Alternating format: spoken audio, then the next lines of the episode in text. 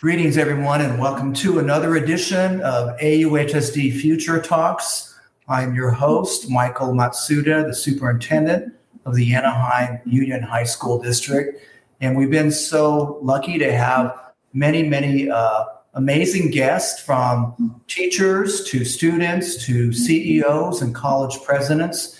And today we have uh, someone who has something to say about life in the world and certainly about education. Professor Noam Chomsky. Thank you so much, Professor, for joining us.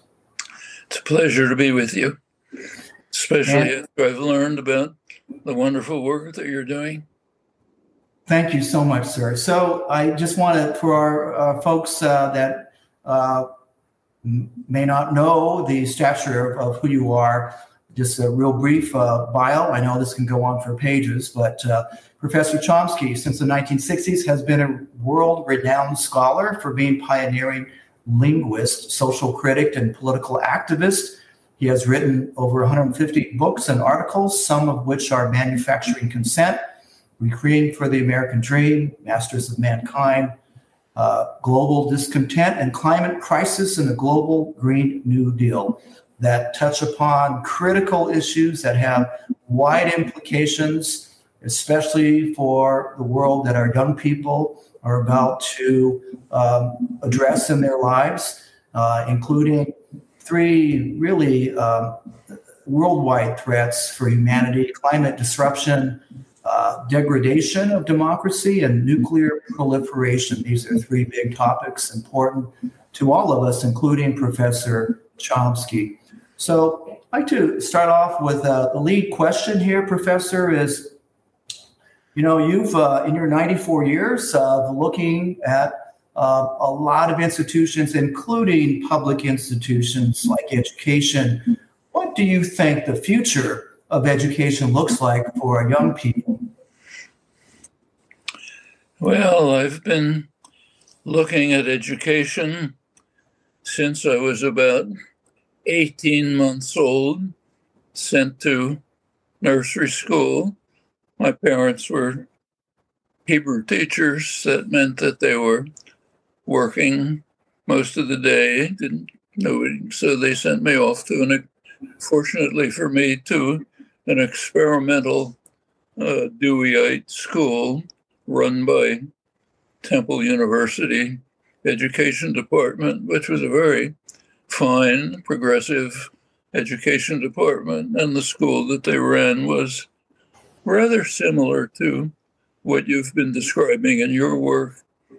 And I was there from sort of infancy up until high school. Very valuable experience. Uh, since then, I've been mostly in the educational uh, institutions here and there all my life, including now higher education around the world.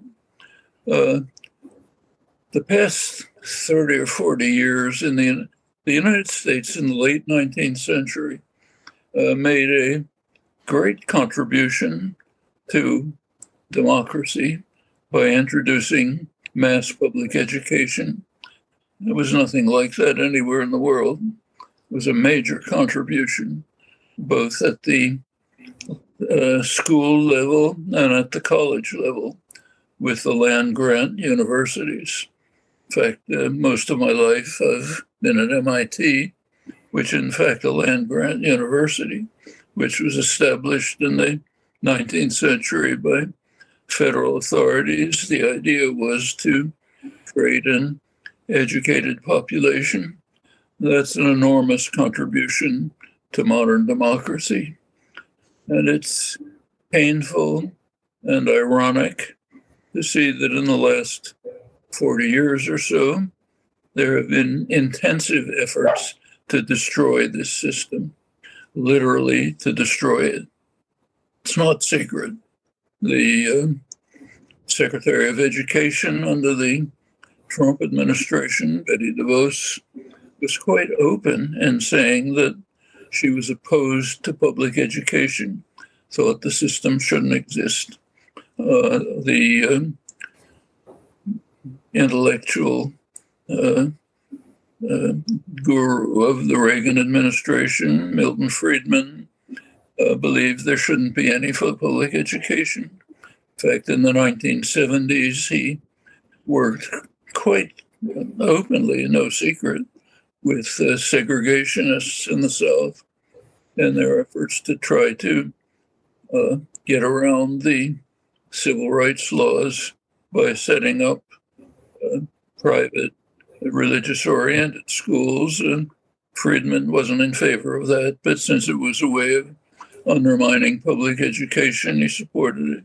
What's happened in the past 40 years is, first of all, at the, at the uh, the major thing, destructive thing has simply been defunding. So, so arguably, sir, the you uh, the the Democrats as well have been sort of complicit in terms of this. Uh, what you and people like uh, Paulo Freire uh, frame as the uh, the banking form of education, in which, um, in fact, I'm going to ask you to explain that. But certainly, this is not just one party, right, in terms of the, the erosion, being involved with and complicit with the erosion of, of public education. Well, there is a, back uh, in the 19th, 18th, 19th century during the Enlightenment, there was extensive discussion of education and what it should be. And there were basically two models. One model was the banking model. They didn't call it then. The model that they used was education as being like a vessel into which you pour water, and then some of the water comes out in an examination. This was ridiculed. It was posed as something to be ridiculed. The worst possible form of education is pouring material in, letting some of it come out uh, every one of us has had an experience where we were compelled to take a course which you weren't interested in, uh, learned what you had to learn, memorized enough stuff to pass the exam. Uh, two weeks later, forgot what the course was about. That's the banking model. The Obama model that Obama, uh, since you raised a question about Democrats, the one that he and his education, Duncan, uh, pursued. Basically, the model that was ridiculed in the 18th century as the worst possible form of education. Uh, sometimes now it's called training for test. I've actually had experiences when I've talked about these things to teachers' organizations, and a teacher will come up to me later and tell me sixth grade teacher saying a uh, child in my class was interested in something that came up during the class and wanted to know if I could suggest some further readings for her. I had to tell her, sorry, you can't do it. You have to study for the exam because your future will depend on it. And though the teacher didn't say so, my future will depend on it. Yeah. Like if you do interesting things that lead you in some direction in which you learn something, my salary will go down. Because what I'm supposed to do is pour water into your mind and then you let some of it come out in the test and then forget all about it and go do something else. The you know, you, possible you, more form of education. You mentioned you uh, grew up in a John Dewey inspired school. Now, wasn't he a big proponent of developing uh, authentic voice and uh, and kind of the opposite of of this uh, empty vessel. He was Dewey thought that schools should be uh, uh an opportunity to encourage, somewhat direct, but basically encourage the natural, uh, inquisitive con, uh, intuitive concern of children to learn and understand. Children are born very inquisitive. They want to understand everything. Every parent knows that a child can start driving you crazy with too many questions. They want to understand. If you give them an opportunity to explore, to inquire, to create, they'll pursue it. It's their natural tendency. They want to understand the world. Educational systems can support that. That doesn't mean just letting anything go randomly. There's a framework. But within the framework, you can try to encourage the urge that every young child has, an older person, to try to understand more about the world. That never stops, incidentally. Another. Is, is there a connection between this and your work as a linguist and your seminal work, um, and which I don't, you know, it's difficult for me to for me to grasp, but um, is there a connection there between what you found and what you shared with the world in terms of your, of your academic uh, linguistic world? There's a kind of connection. If you look back, uh, the core of our linguistic capacities is a pretty remarkable fact. The fact that, uh, again, going back to the Enlightenment and the scientific revolution, the fact that utterly amazed and astonished the leading figures who created modern science. Uh, people like Galileo, for example, were amazed and awed by the fact that human beings, unique in the universe, in the world, probably the universe, uh, unique, uh, have the ability to, with a finite number of symbols, to create infinitely many thoughts, new thoughts that have never been expressed before, and even have the ability to, using these symbols, to convey to others access to their minds to which they have no direct connection. So I can, you can penetrate my mind, which you have no access, by my ability to just express thoughts to you. Galileo regarded this as one of the most amazing facts in the universe. And uh, in fact, he regarded the alphabet as the most spectacular invention in human history because it was able to convey this remarkable capacity. Well, that's the core of human nature, and it relates to education. It relates indirect, loosely to the search that, unless it's extinguished, the search that we all, the urge that we all have to explore, to inquire, to understand novel things, and to create novel things. Everyone has that at some level. Know, maybe build something new, whatever it may be. Well, those are the capacities that an educational system should nurture and uh, support uh, things that come from the inside and that you can then develop just as language develops from the inside. So there needs to be some intention about how to develop that in terms of addressing some of these existential challenges that you often talk about in your more recent books and your talks, especially climate disruption. What um, is the current state of that? How urgent is that? And what do you think young people and teachers need to do to address it? This is the most serious challenge that has ever arisen in human history. It's this generation like it or not, is going to face the, the decision whether to permit human, organized human life to continue on Earth or whether to essentially terminate it.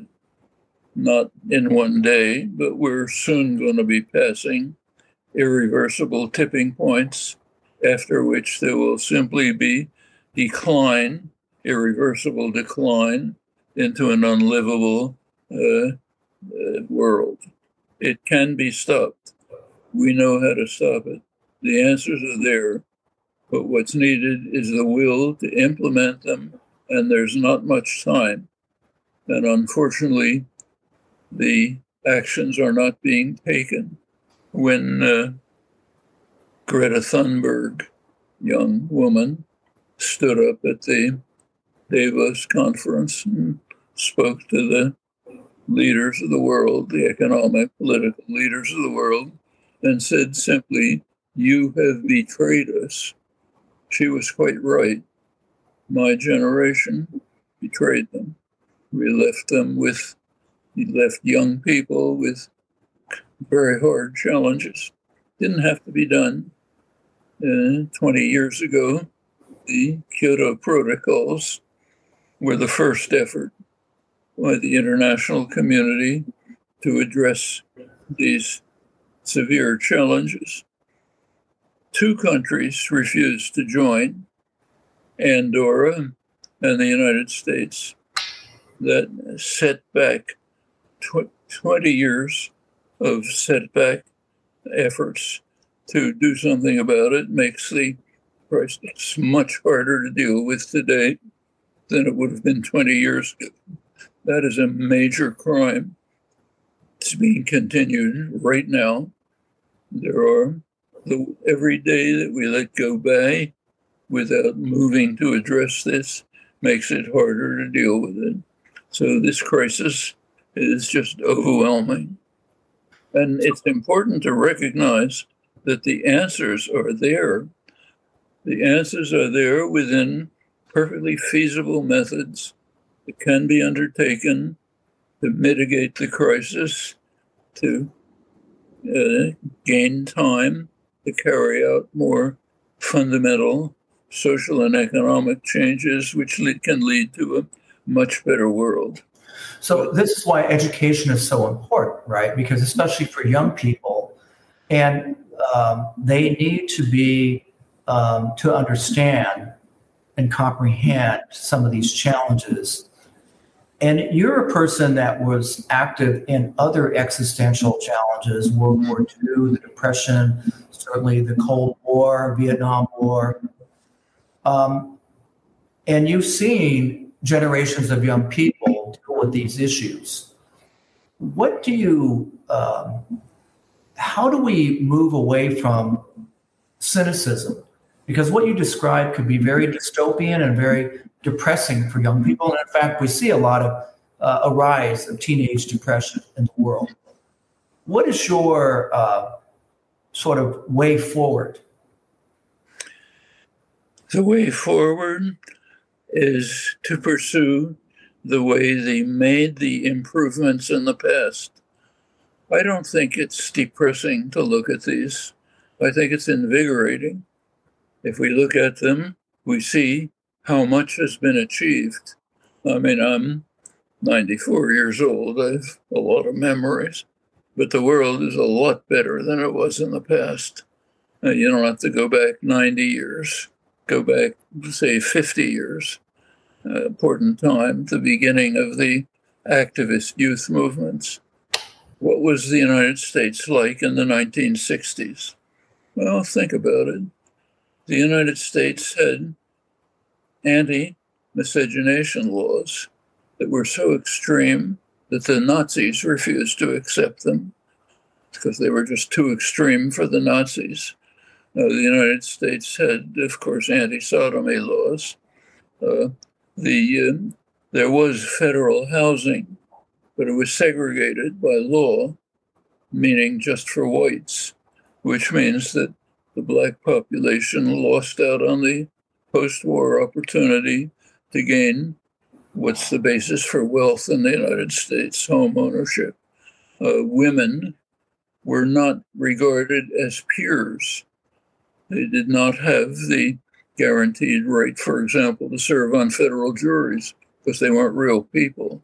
That was the 1960s. Well, we've come a long way since then. Things that were taken for granted in the 1960s are just unimaginable today. Why? Because young people were out organizing, agitating, educating, compelling, uh, demonstrating, working to make sure that these uh, shameful features of the society would be overcome. Well, can still do it. There, if you look at the past, I don't think it's depressing. It's been hard. it was never easy. A lot of people suffered. The people who were in the forefront, a lot of them suffered badly. But the changes are real. You look through all through history, that's the way it's been. Abolition, women's rights, uh, almost eliminating uh, the kinds of obscene, uh, unthinkable punishments that were normal, not too far in the past. There's still plenty to overcome, but the difference is the the progress has been substantial, and it was never a gift from above. It always came by popular struggle, and very commonly young people were in the forefront. You know, um, really uh, want to thank you for taking the time to look at what some of the things that we're doing in the Anaheim Union High School District uh, about this experiment called democracy. And uh, can you um, just say a comment or two about the importance of teaching and modeling democracy in schools in America? Well, we have to ask ourselves do we want to live in a democratic society or do we want to live as obedient servants to some higher power?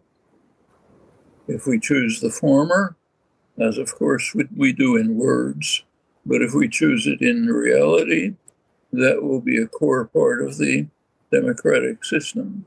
Going back to John Dewey, democracy and education were linked in his thought as his main concerns democracy and education.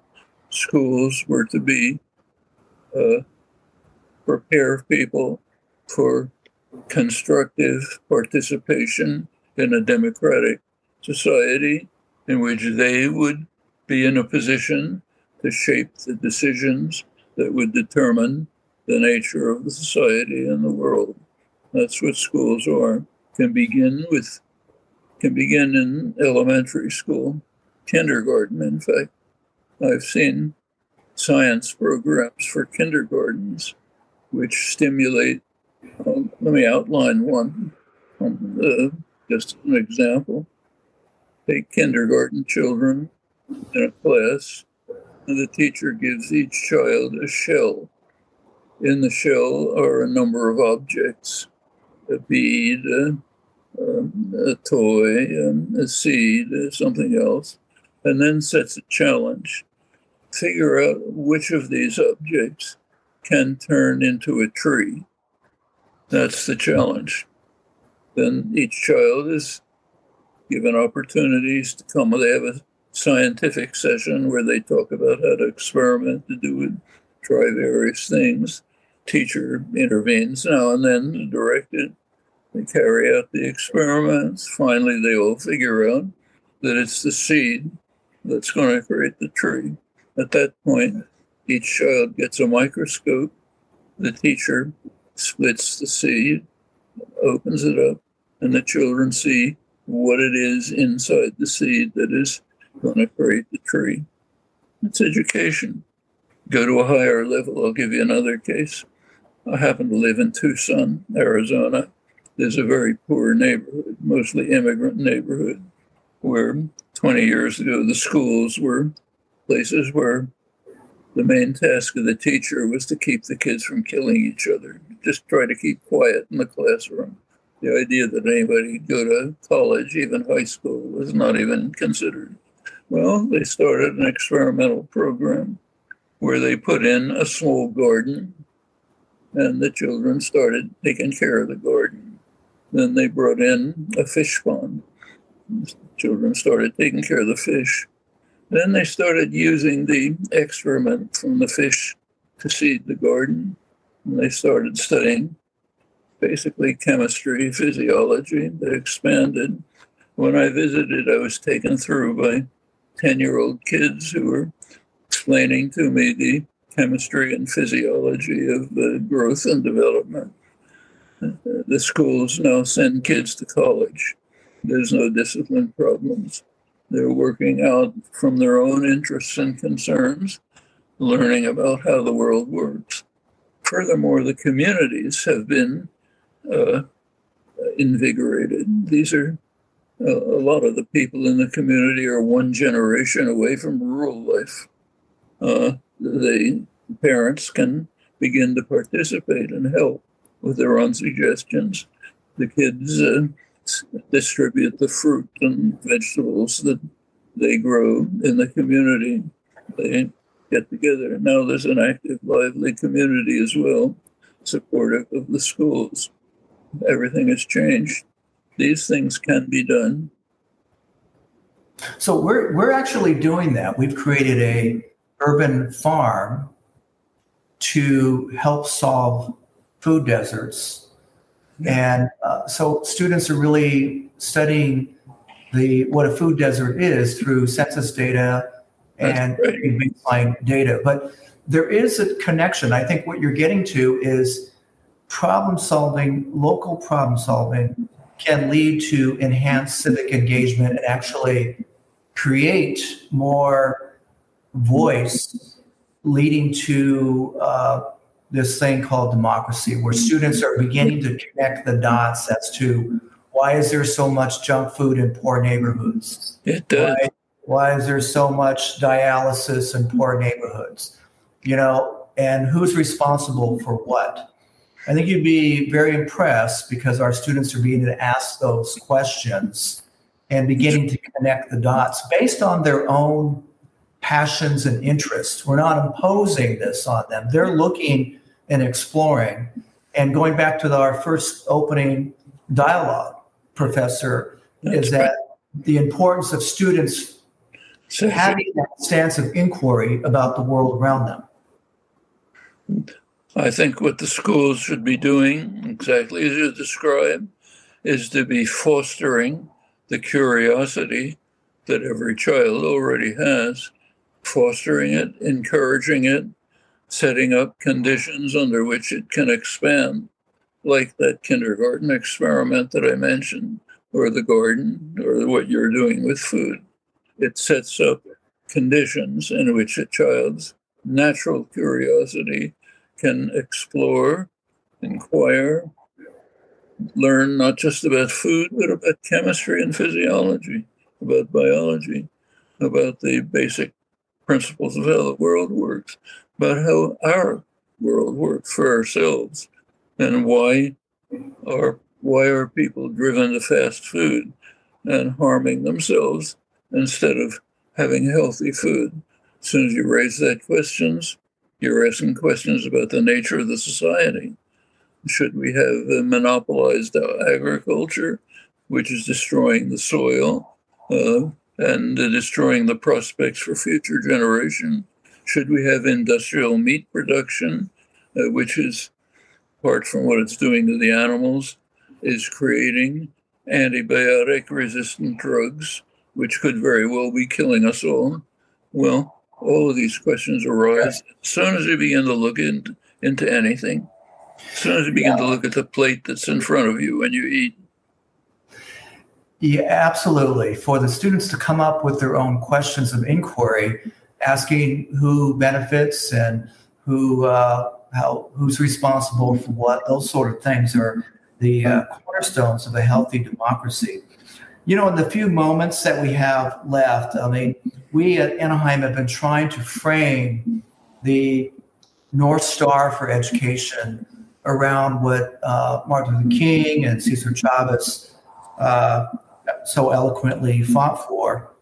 And it's really about meaningful opportunities for jobs. Uh, and the word is underscored meaningful and purposeful, meaning, meaningful to the, the, the, the child and to the adult. What what is your uh, response to that? Um, and that we moved in Anaheim, we moved away from just uh, teaching to a standardized test to having students find purpose and meaning. Having teaching to a standardized test is the idea that was properly ridiculed in the 18th century. That's pouring water into a vessel moving away from that is the beginning of education. That's an impediment to education. You get rid of that, and in fact turn to helping students find their way towards a meaningful life right in the classroom by doing things from which they become come to understand and to to develop their own creative instincts and to learn what it's like to participate in a democratic society because they're working together. One of the best activities, the kinds of activities I mentioned, are all cooperative. We all work together with mutual aid to try to improve things, even moving out into the community and trying to change government policies which are harming our community and education. That expands into becoming a citizen of a functioning democracy and uh, also to creating frontiers of knowledge and creativity, which will create a much better world. Limitless. This can start with the the germ of it is education in a classroom where all of these talents, which are all there, are fostered, nurtured, given ways to develop, supported, not killed the way they're killed by a, a education to test uh, the system, which simply kills all initiative and interest. You know, the, the final question I have for you, Professor, is for you to speak directly to our young people. Um, what message do you have for them, and especially um, their futures and this very volatile, uncertain world that they that we're educating them for? Well, we can go back to what we were saying before young people today face a challenge that has never arisen in the entire history of the human species. Will we move on to create a better world as we can, or will we decide that the game is over, that human life has come to essentially an end? We're going to extinguish ourselves, and the innumerable other species that we are destroying in our foolishness? That's the question posed to every young person today. Wasn't true in the past, it's true now because of past folly and betrayal, like the betrayal at the Kyoto uh, protocols, but I could mention many others. Now you're faced with that. It's, an, it's a difficult challenge, but also an exciting one.